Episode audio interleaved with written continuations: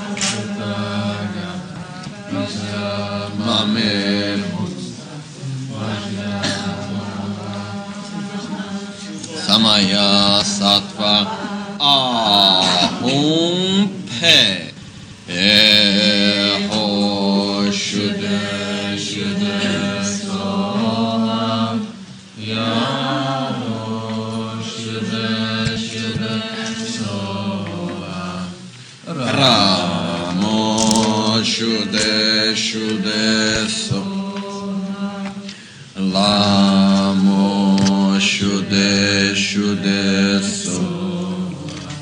Bangladesh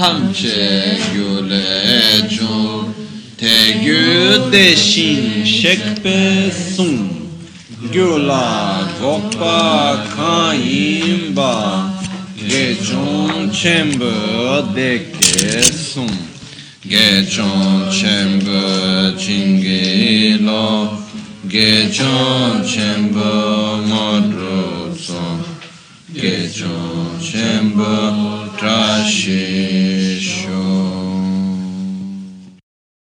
sangye chodan soge chonam la chancho pardo dagi dagi choshe gibe tsonam gi rola penchir sangye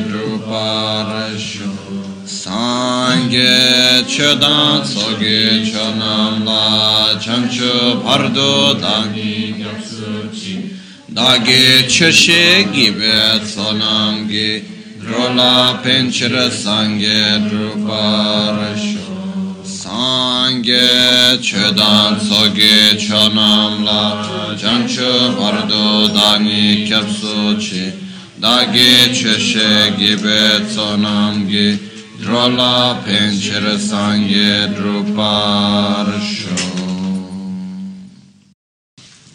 Ieri abbiamo concluso la parte, le, tre, le tre prime parti di questo secondo capitolo del Bodhisattva Charyavatara che sarebbero la parte delle offerte, prostrazioni e la presa di rifugio.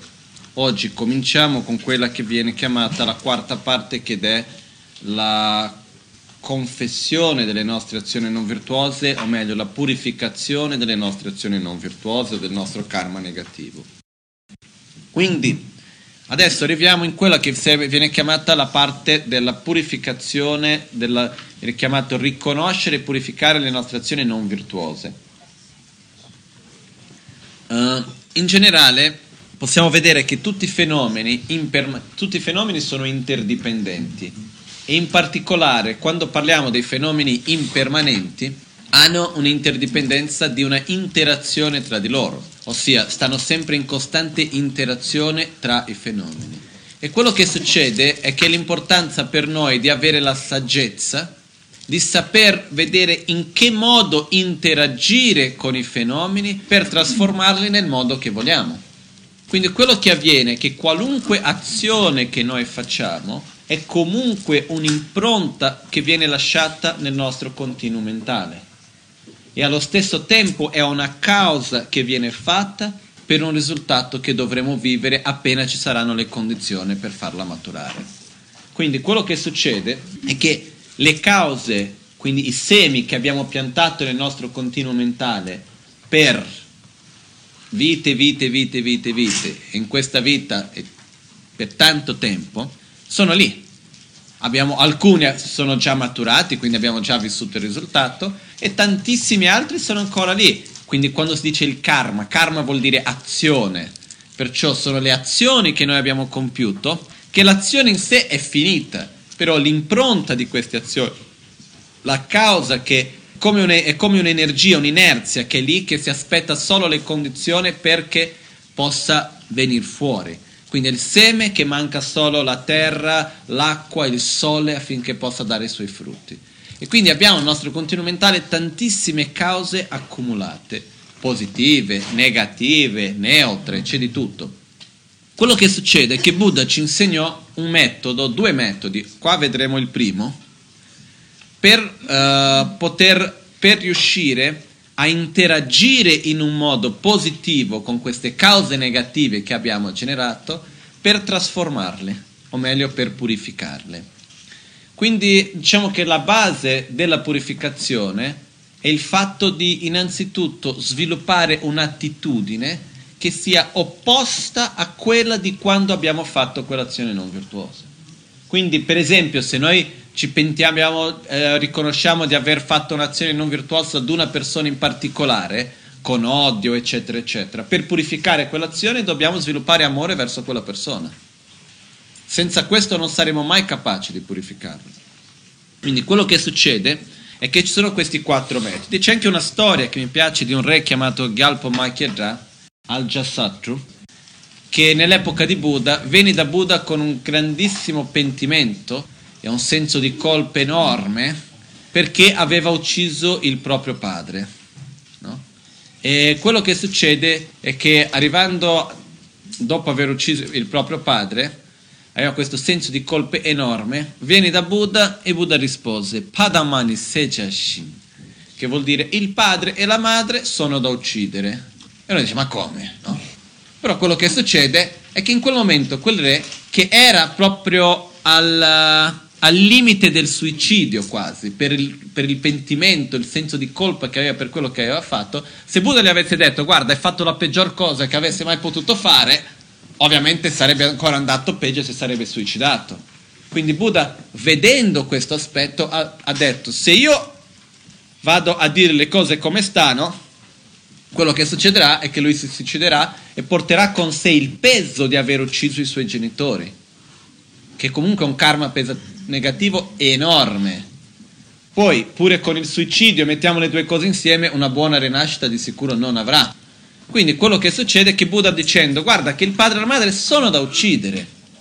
E a questo punto lui è rimasto, non ha capito bene, però ha detto, visto che Buddha ha detto. E piano piano si è calmato. Piano piano Buddha gli ha spiegato che quando aveva detto a lui che il padre e la madre sono da uccidere, non intendeva dire il padre e la madre, ma intendeva dire veleni mentali e il karma negativo, l'attaccamento e l'avversione. Quindi in questo modo, piano piano, Buddha l'ha guidato nel sentiero e gli ha insegnati questi quattro metodi di purificazione che lui ha praticato in quella stessa vita. In quella vita è riuscito a uscire dal ciclo del samsara, purificando il suo karma negativo. Quindi questo è un esempio che viene dato che anche facendo la peggiore delle azioni, che può essere quella di uccidere i propri genitori, quello che avviene sono le cinque peggiori azioni che si possono fare, no? tra le quali c'è uccidere i propri genitori, genitori, togliere il sangue dal corpo di un bodhisattva con l'intenzione di recargli danno, uh, c'è creare la divisione nella sangha, sono, queste sono tra le peggiori azioni che si possono compiere. Comunque, questa storia ci fa vedere che come anche avendo fatto una delle peggiori azioni che si può compiere, quello che avviene comunque è che è possibile purificare in una vita stessa. Quindi in questo capitolo adesso del Bodhisattva Charyavatara ci parlerà da qua in poi quindi delle, dal verso 27 in poi di questi quattro poteri di purificazione che Buddha insegnò. Jimpa kundu chebe top, dikpa chidar chebe tsul gyoba chawa, kangla dikpa shakbe yula, kembar sulwa.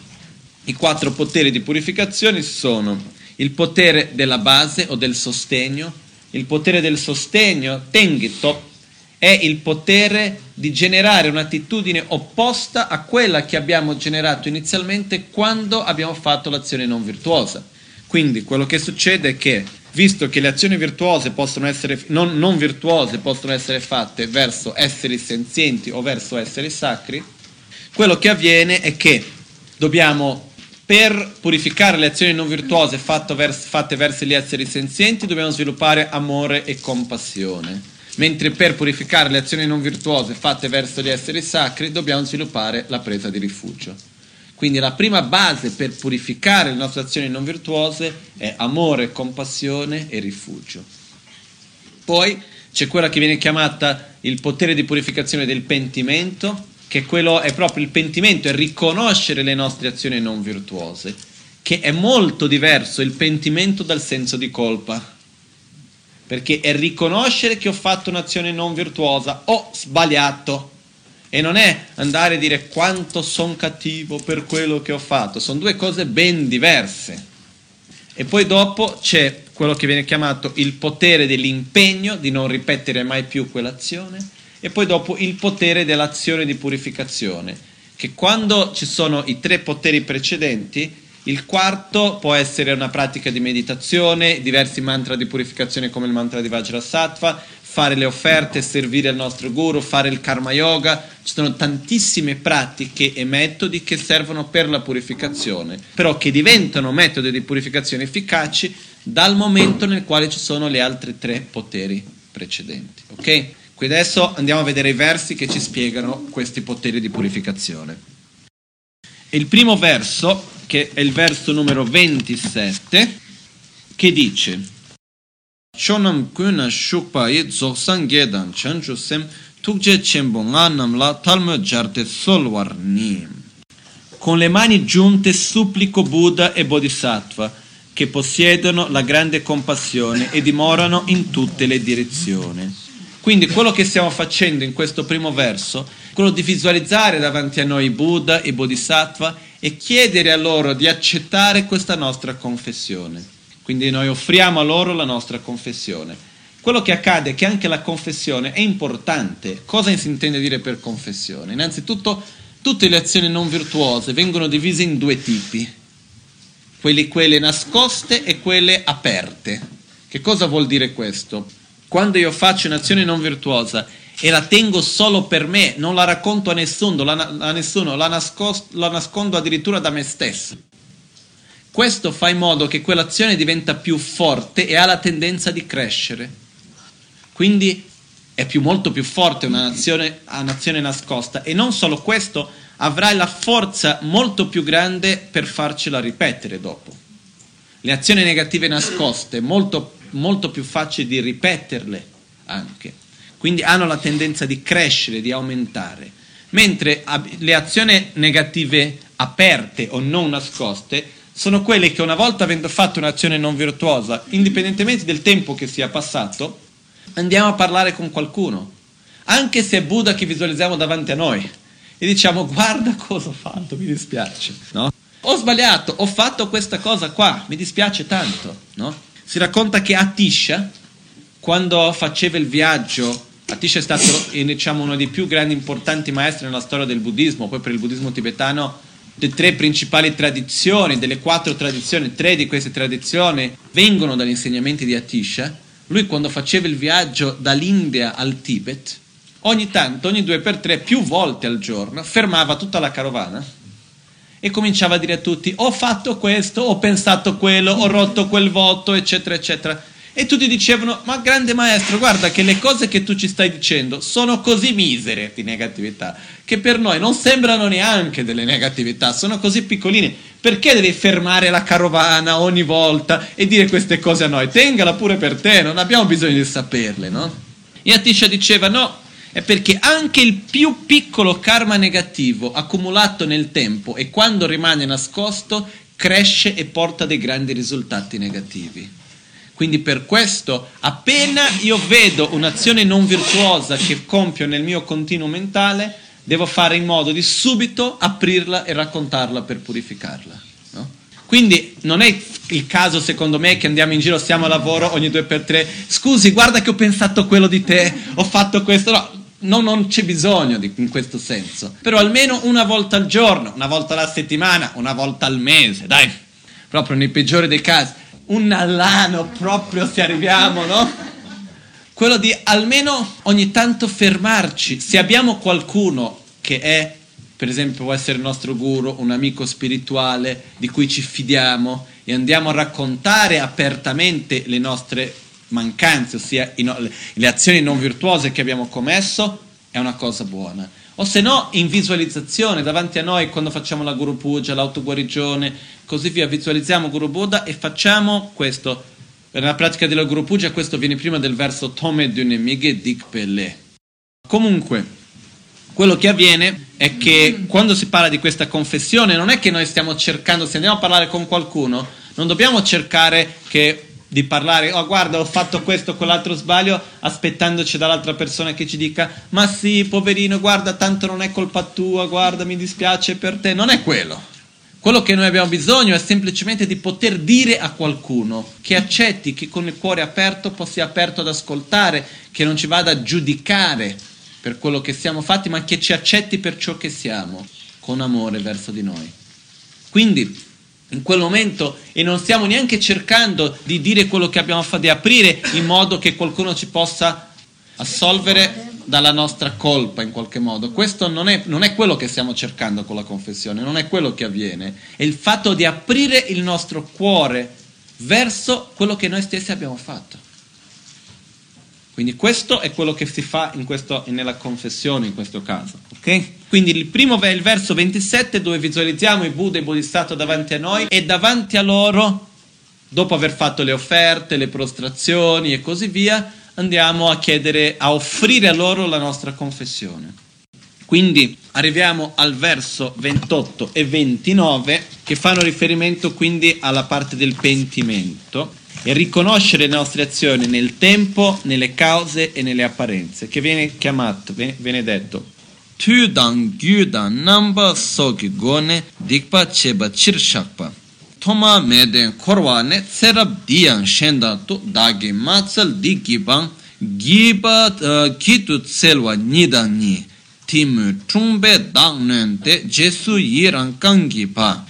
nongpa teni tongwa ki sampa takpe gomla sha.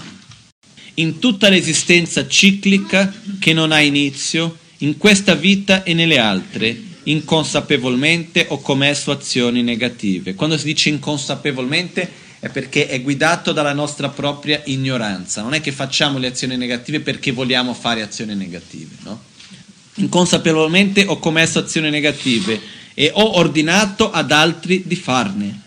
Sopraffatto dall'inganno dell'ignoranza, ho gioito del male compiuto, ma ora, riconoscendo questi errori, dal profondo del mio cuore li confesso a voi. La parola confessione può essere tradotta come anche li riconosco e li ammetto apertamente.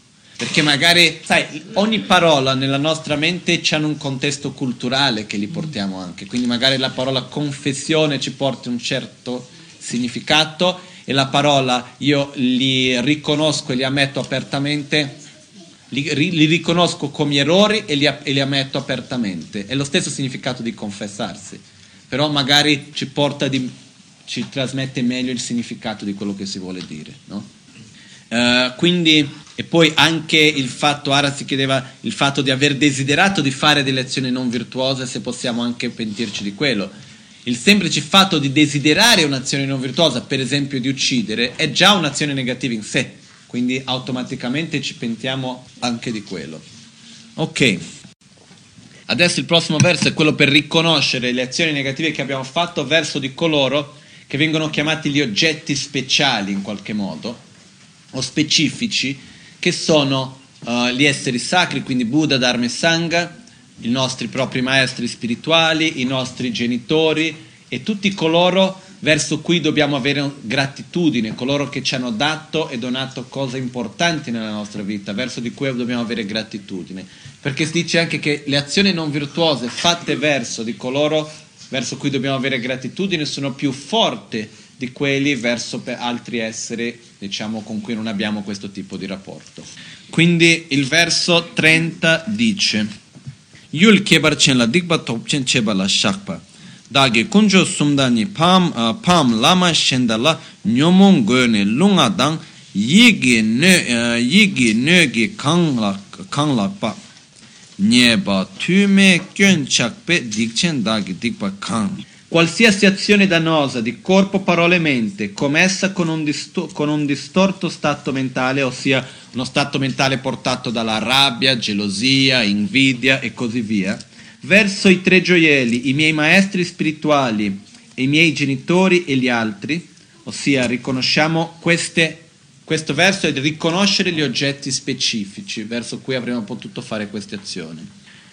Perché prima abbiamo, diciamo, verso, i primi due versi abbiamo visto le azioni negative in un modo generale verso tutti. E poi nel verso 30 si va a vedere le azioni negative specifiche verso di coloro verso cui dov- dovremo avere gratitudine. Quindi il prossimo verso, verso 31, dice Nieba tume kyon chakpe dikpa dagi dikpa kang shindu mi gibate tamche drempa namla sha e tutti i gravi errori da me compiuti, così completamente malvagio e macchiato da una qualità di azioni negative, aper- apertamente confesso alle guide del mondo, alle guide spirituali.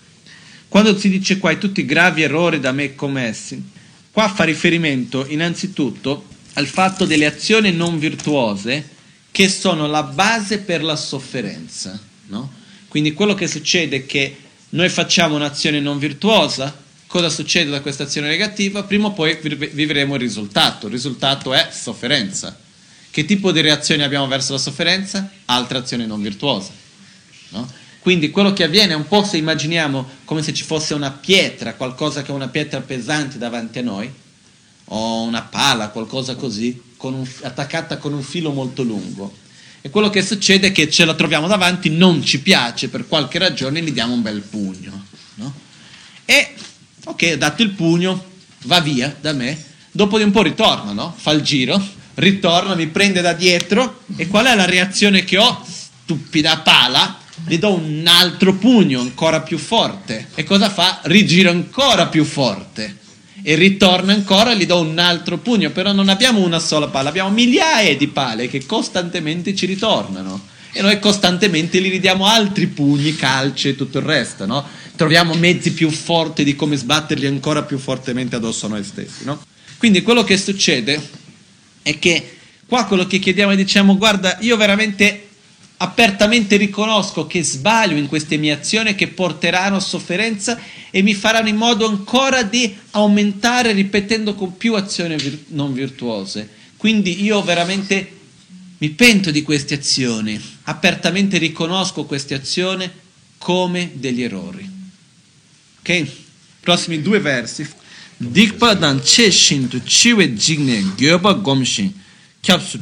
Fanno riferimento al fatto di uh, essere sicuri della propria morte, non saper quando la morte arriva e riconoscere che portare dopo la nostra morte tutte le nostre azioni non virtuose insieme con noi è pericoloso. Perché quello che succede è che dopo la morte le azioni non virtuose non sono altro che le cause per la sofferenza e per anche una rinascita di più sofferenza. Quindi è la, questo è un verso per darci l'importanza di dover purificare il più velocemente possibile le azioni non virtuose che abbiamo fatto, per dire, ah no, guarda, settimana prossima faccio la purificazione, no, adesso, perché chissà cosa succede nel frattempo. No? Quindi verso 32 e 33 che dicono, Dani dikpa machang war ngontu kumpar gyurutu chi chitar dile nge tar war nyurwe tsulge kyaptu sol yite mirong chida di cheda mache mi depe nada mina kungi kyang lobur tsela yi mi tem. Ma io posso certo morire prima che tutte le mie negatività siano state purificate. Perciò vi prego di protre- proteggermi in modo che sia sicuramente e velocemente liberato da esse. Il volubile Signore della morte non attende che le cose siano o no finite. Che io sia malato o in salute, non posso fare affidamento su questa incerta durata di vita. Quindi di una cosa siamo certi che dovremo morire. Quando? Non si sa. Quindi non possiamo affidarci del fatto di essere in buona salute o essere malati per dire chi muore prima, chi muore dopo.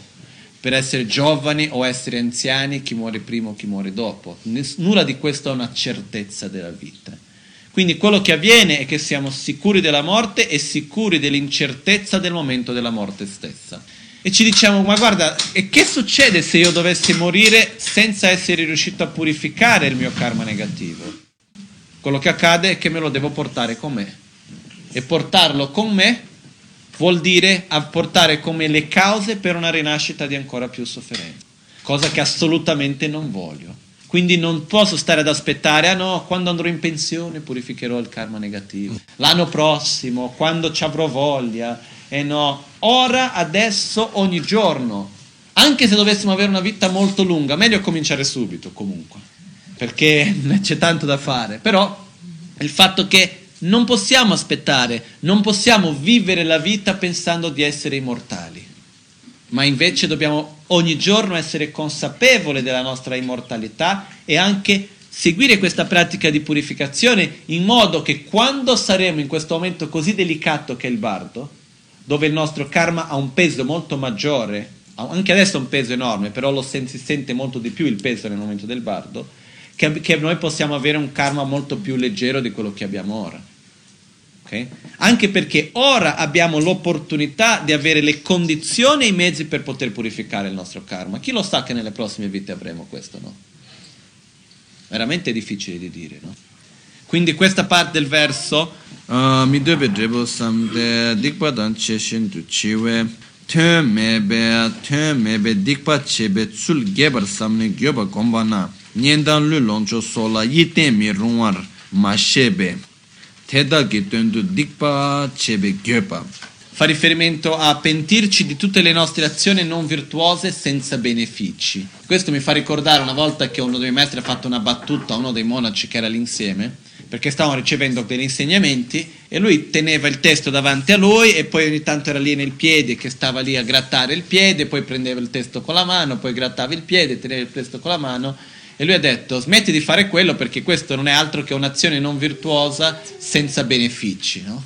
Perché ci sono alcune azioni non virtuose che magari, sai, riesci a ottenere qualche piacere sensoriale, qualcosa viene fuori da quella, no? Per dire, vai a rubare qualcosa, qualcosa ottiene da quello, no? Quindi Mentre questa azione è una, di, una, una, mancanza di rispetto verso un testo sacro, un modo di un'azione non virtuosa che fai, che però non porta nessun tipo di beneficio. No? Lui era un po' una battuta che diceva. Comunque adesso qua arriviamo a quello che viene chiamato pentirci delle, no, delle azioni non virtuose senza benefici. I prossimi due versi fanno riferimento a queste azioni che noi compiamo per cose effimere, cose che rimangono unicamente in questa vita e che non possiamo portare con noi. Però comunque i versi stessi sono molto chiari, che sarebbe il verso 34-35 e dicono tamche bhörte cha göp tamche bhörte chi göpar dagi thetar ma shepe zada miza thungi chir dikpa namba natsu che miza namkya me gyur shing zawa namkya me bar gyur dakya me bar gyurwate 대신 담체 매버 gyur. Abbandonando ogni cosa dovrò andarmene solo. Ma per non averlo capito ho commesso vari tipi di mali, per il beneficio di amici e per via di nemici. Ma svaniranno i nemici e svaniranno i miei amici, anch'io svanirò, e così ogni altra cosa. Ossia, siamo lì a cercare di andare contro quello che mi ha fatto del male perché mi ha detto come ti, come ti sei permesso di dire, di fare e siamo qua a litigare con rabbia, con invidia di qua e di là. Ah no, ma perché tu hai fatto del male al mio amico perché lui di qua e di là, ma tu hai preso quello che era mio. Siamo lì a litigare, a fare mille storie, a generare rabbia, rancore, invidia, gelosia, eccetera, eccetera, per cose che poi finiscono. Lasciamo tutte qua. L'amico, il nemico, il figlio, il padre, qualunque cosa che sia di questa vita, quando moriamo finisce qui. Non ce ne portiamo con noi dopo. Meno male. Il problema qual è? È che portiamo con noi invece il karma che abbiamo fatto per queste cose. Quindi quello come c'è un altro verso che viene detto, che non mi ricordo in tibetano, però l'ho sentito una volta sola, mi è piaciuto, che diceva, in questa vita accumuli tante cose. Parlava, parlava in questo caso delle cose materiali, no? diceva, in questa vita lavori e accumuli tante cose materiali e per accumulare queste cose materiali accumuli tanto karma negativo. Prima di morire fai un bel testamento dicendo cosa vuoi lasciare a chi, in che modo che le cose devono essere usate, gestite, eccetera, eccetera. Quando muori, tutti vanno a litigare per ciò che hai lasciato e nessuno rispetterà i tuoi desideri, mentre tu porterai con te il karma negativo di averli generato. No?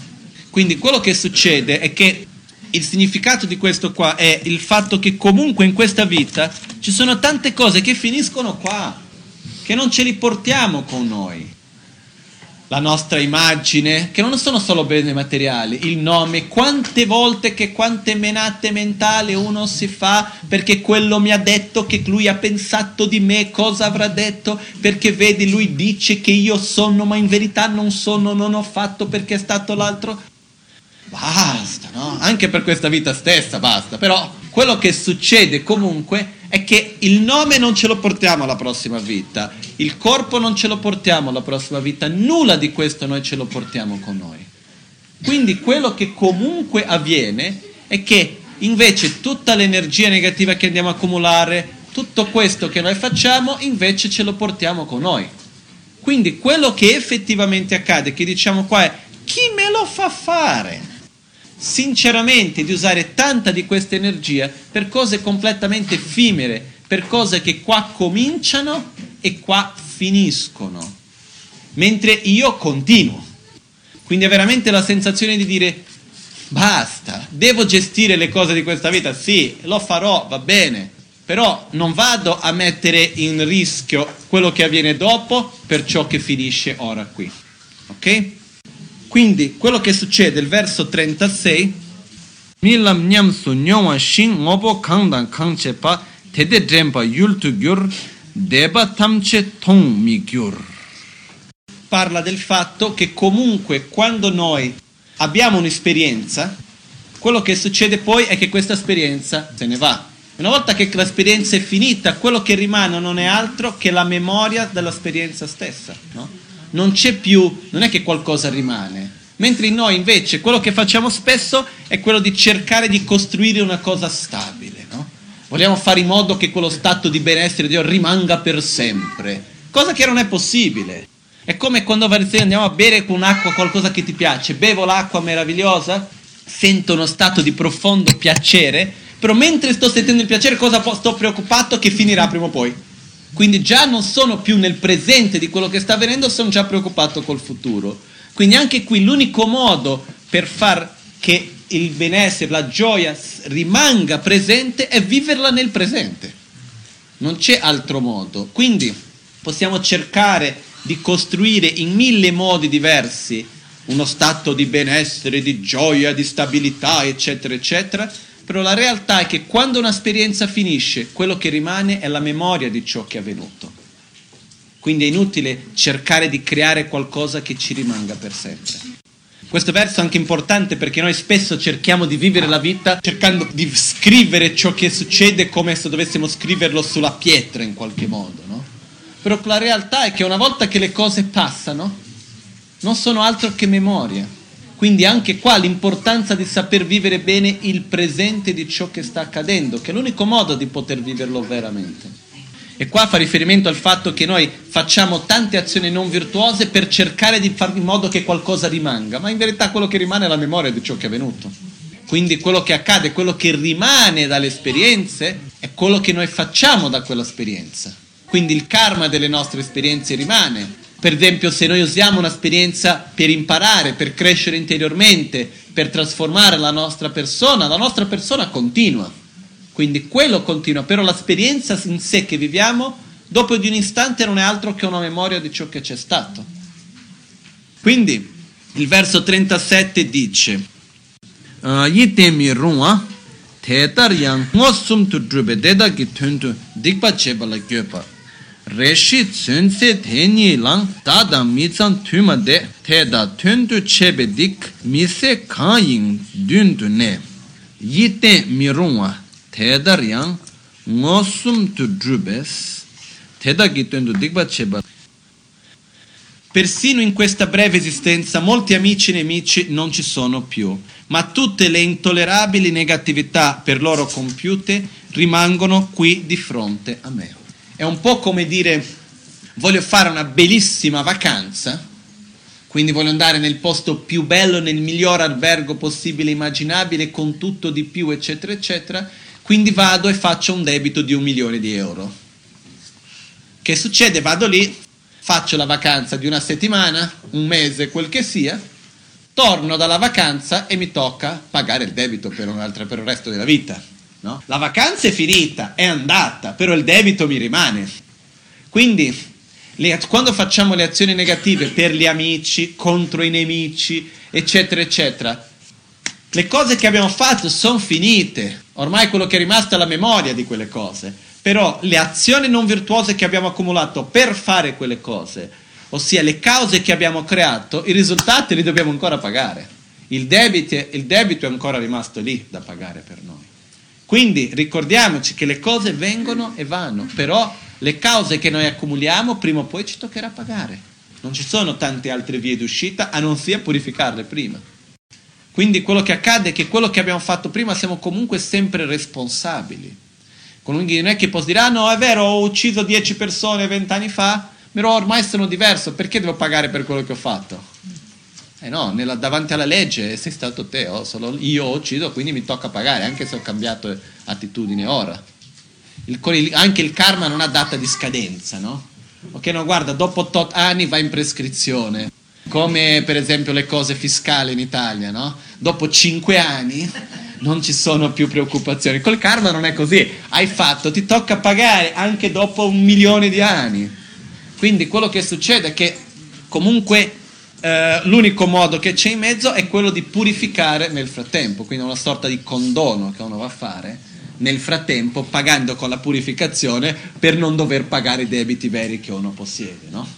Quindi il prossimo verso verso 38, fa riferimento al fatto di compiere delle azioni non virtuose a causa della mancanza di consapevolezza della propria morte. E il verso dice: Rangi namchingeba mebar ma tokpe, dikpa cheba gyoba.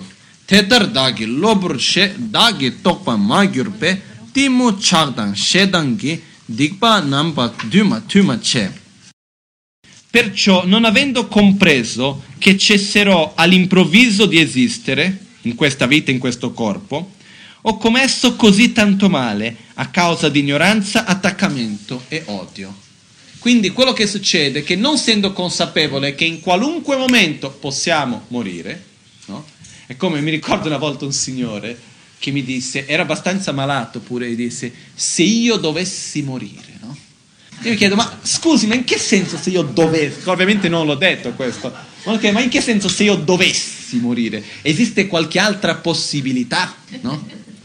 Però noi stessi ci diciamo, ma se io dovessi morire, no? Quando morirò? Perché tanto non c'è altra scelta, no? Però il fatto è che questo può avvenire in qualunque momento e quando mettiamo davanti alla grandiosità della morte le piccolezze di questa vita, perché la grandiosità si intende dire perché quello che avviene dopo la morte è molto più grande e lungo che quello che c'è solo in questa vita. Quindi quando noi mettiamo davanti a quello le piccolezze di questa vita sono insignificanti. E noi perdiamo tanta di quell'energia, tanto di quel tempo, quanto che uno si arrabbia perché lui mi ha detto, perché lui ha quello che non ho, vedi che di qua e di là con gelosia, invidia, rabbia, eccetera, eccetera, perché? Per cose completamente insignificanti che sono unicamente di questa vita di ora qui. Fossero di tutta questa vita, spesso la maggioranza di queste attitudini sono per cose che durano una settimana, pertanto, no? Per modo di dire. Per me è un po' come se immaginiamo una casa, che noi siamo dentro di questa casa e c'è tutta la montagna che sta crollando addosso. Quindi c'è questa sorta di terremoto con la montagna che ci sta crollando e invece di guardare la montagna e fare in modo di scappare, siamo preoccupati che il tappeto non è ben messo, che il vetro è sporco, che guarda la pittura è venuta fuori e ci arrabbiamo perché il vetro è sporco e che quello c'ha. Guardiamo la casa del vicino che pure sta per essere crollata e diciamo ma guarda che più bella la casa del vicino della mia, però io ho pagato di più per la mia casa, invece lui, vedi, lui mi ha rubato, per questo c'ha la casa più bella, dimenticandoci che tanto la nostra quanto la sua comunque stanno per essere completamente prese prese e distrutte, no? Se noi facessimo così cosa diremo? Siamo fuori di testa. Per questo che si fa spesso. Siamo lì con l'invidia perché l'altro c'ha di più, mentre quello che di più che c'ha l'altro finirà prima o poi come finiremo anche noi quello che abbiamo ora qui. Quindi effettivamente, veramente la consapevolezza della certezza della morte è uno dei più grandi doni che possiamo dare a noi stessi. Perché con la consapevolezza della morte diamo più valore a ogni momento della vita e a ciò che è di vera importanza. E lasciamo di dare importanza alle piccolezze, alle cose che in verità non hanno un grande, gran significato. Però e, e non ci perdiamo più in mezzo a queste cose. Okay? Io ho visto tutte le persone che hanno un'esperienza vicino alla morte, o che almeno credono di averla avuta, credono di essere stati molto vicini alla morte, cambia il modo, le priorità che danno nella vita stessa. Però la realtà è che noi siamo tanto vicini alla morte come chiunque altro che possa esistere. Non è perché uno è ammalato nel letto che è più vicino alla morte di noi stessi. Chi sa dire, chi, chi, chi può dire chi muore prima e chi muore dopo? Nessuno. C'è chi muore prima ancora di venire fuori dal ventre materno. C'è chi muore quando è bambino. C'è chi muore in uno stato di salute c'è chi muore molto anziano, c'è quello che è malato tutta la vita e sembra che non muoia mai. No? Per dire come possiamo veramente assicurare che saremo vivi fra dieci minuti, per dire. Domani, dopodomani. Però comunque alla fine dei conti noi crediamo nella nostra immortalità all'interno della nostra mortalità. Ossia, io dovrò morire domani. Domani no, c'è il corso non posso morire domani, no? Però la realtà è che io credo che più o meno tutti quelli che sono morti finora avevano qualcosa da fare il giorno dopo. Eh? Quindi quello che succede è che comunque non ci sono scuse, la realtà è che può avvenire a qualunque momento. E la consapevolezza della morte non deve avvenire come una paura della morte, ma è come un senso di urgenza di fare qualcosa di buono adesso qui di usare ogni momento della nostra vita in un modo sano, di chiedere scusa a chi dobbiamo chiedere scusa, di dimostrare l'amore verso coloro che amiamo, di usare la nostra vita nel miglior modo che riusciamo ogni momento, ogni giorno. È quello che deve venire da questa consapevolezza. Ok? E smettere di dare importanza a veramente le piccolezze stupidate della vita, che ci sono tante poi. Quindi il verso un'altra volta dice, perciò non avendo compreso, compreso che cesserò all'improvviso di esistere, ho commesso così tanto male a causa di ignoranza, attaccamento e odio. Quindi tante delle azioni non virtuose che abbiamo fatto sono state causate dal fatto che noi crediamo di esistere per sempre. Ok? Quindi il verso 39 che dice Ninsen döba yong mepar se di taptu go gyurshin nöba gune yong mena Data ciwar ci migyur. Senza sosta né di giorno né di notte, la vita continua a scivolare via e mai si allungherà. Perché la morte per uno come me non dovrebbe arrivare? Quindi quello che accade è che effettivamente è più che certa la morte, non, non, non, c'è altri modi per dire e ogni giorno che passa, ogni momento, ogni parola che diciamo ci stiamo avvicinando di più alla morte stessa. Quindi innanzitutto dobbiamo rigioire della questa bellissima vita con queste condizioni bellissime che abbiamo. Però allo stesso tempo voler usare queste condizioni favorevoli nel miglior modo possibile, adesso, subito, senza aspettare per un domani quando magari ci saranno le condizioni perché quando farò e avrò e poi non ci sarà più. Quindi veramente farlo adesso, subito, qui. Ok? Però ripeto una volta ancora, parlare la certezza della morte non è uno stato di paura. Non, è, non vuol dire aver paura della morte, ma vuol dire saper usare la vita bene, saper dare significato a ciò che continua e saper usare ogni giorno nel miglior modo. Quindi si dice che, per concludere, si dice che un buddista, colui che segue gli insegnamenti di Buddha, dovrebbe riflettere sulla morte almeno una volta, possibilmente tre volte al giorno, ma almeno una volta al giorno. E ovviamente la propria morte e non quella degli altri, no?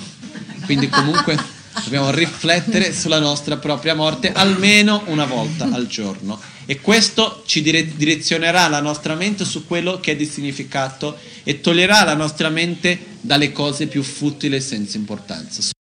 Chetsun lame kutse raptenchi namkar trile chochur gepada losan tempe drume sasungi roe munse taktu ne gyurchi chancho semcho rinpoche ma che panan che gyurci che pagna par me paia kone konto pelwar nimo dele tsendele nime kuyan dele shi nitsen takto dele pe koncho sunki chingilo Concho sumge ngodrutso, concho sumge trascisho. Trascidele. Buon appetito. Grazie, Grazie